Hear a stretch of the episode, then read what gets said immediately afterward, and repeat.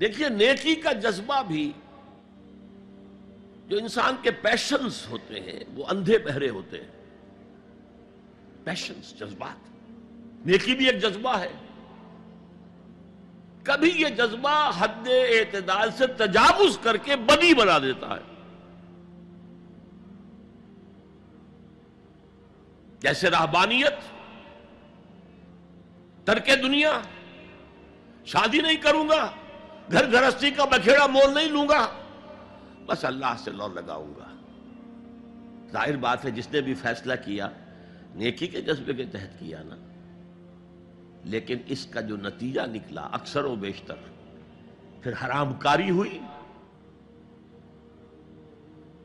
آپ عیسائیت کی جو ہے ہسٹری آف کرسچن مونیسٹسزم اس کا مطالعہ کیجیے۔ انہوں نے خود لکھا ہے۔ کہ بظاہر راہب خانے ہیں، راہب اور راہبائیں رہتی ہیں۔ اور ان کے تہخانوں میں حرامی بچوں کے قبرستان ہو جاتے تھے۔ یہ نیکی کے جذبے نے بدی کو جنم دیا ہے۔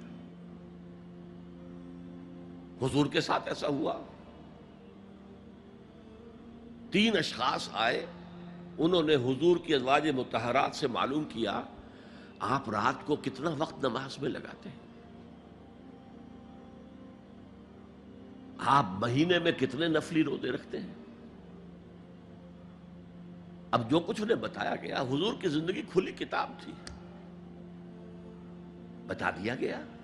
اتنا عرصہ جو ہے آپ رات کو تحجد پڑھتے ہیں۔ بتا دیا گیا مہینے میں اتنے روزے رکھتے انہوں نے اسے کم سمجھا۔ فتقالوہا قلیل سمجھا کہ یہ تو زیادہ نہیں ہے۔ ہمارا تو خیال تھا کہ آپ ساری رات ہی کھڑے رہتے ہوں لیکن اپنے دل کو مطمئن کرنے کے لیے کہ حضور کی کہیں توہین بھی نہ ہو جائے۔ کہا جی انہیں تو ضرورت نہیں ہے، وہ تو معصوم ہی ہے ان کی خطائیں اول تو ہوتی نہیں، اگر کوئی ہے بھی تو اللہ نے کہہ دیا، قد غفر اللہ لکن ذنب کا ماں تقدم منہا و ماں تاخر اللہ نے تو معاف کر دی۔ اگلے پچھلے سارے گناہ۔ میرے لیے یہ کافی نہیں ہے۔ ایک نے کہا، میں پوری پوری رات عبادت کروں گا۔ اپنی کمر بستر سے نہیں لگاؤں۔ دوسرے نے کہا کہ میں ہمیشہ ہر روز روزہ رکھوں گا، کبھی افطار نہیں کروں گا۔ تیسرے نے کہا میں کوئی شادی بیاہ نہیں کروں گا، یہ ککیڑ میں نہیں پڑھوں گا میں۔ حضور کو خبر ہو گئی، آپ نے طلب فرمایا۔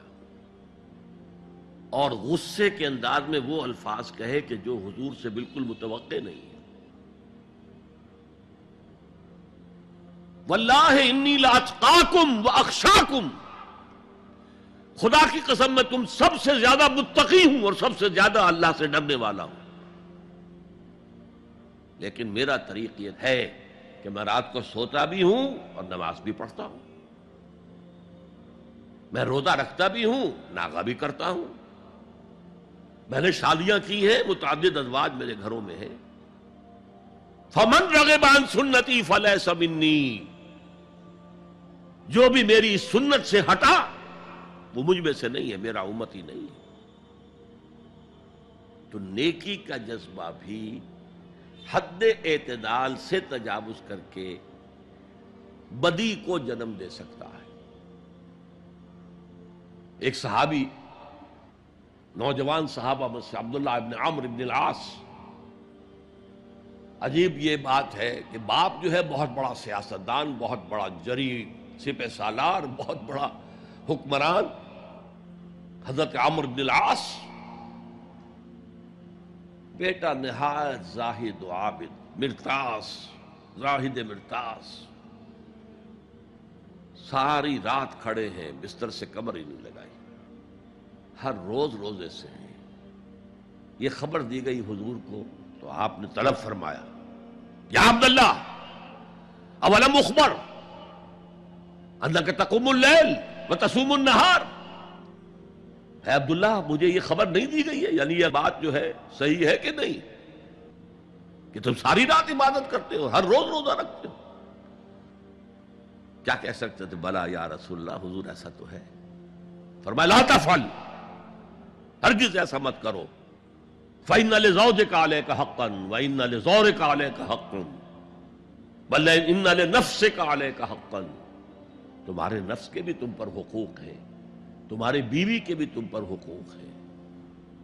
ان کی زوجہ سے کسی نے پوچھا تھا، تم ہمیشہ میلی کچیلی رہتی ہو؟ کبھی ہم نے تمہیں کسی اچھے لباس میں کس کوئی جسے سنگھار کہہ دیتے کہ یہ میں نے دیکھا تو ان کا کہ مجھے کیا غرض ہے؟ تمہارے بھائی کو تو مجھ سے کوئی غرض ہے ہی نہیں۔ میں کس کے لیے بناؤ سنگھار کروں؟ یہ بھی الفاظ آتے ہیں۔ فرمایا ہرگز مت کرو۔ میں تو کرتا ہوں، میں روزے بھی رکھتا ہوں، لیکن نہیں بھی رکھتا۔ میں نماز پڑھتا ہوں، لیکن سوتا بھی میری بیویاں ہیں متعدد، تو میری سنت اگر تم نے چھوڑ دی تو تمہارا مجھ سے کوئی تعلق نہیں ہوگا۔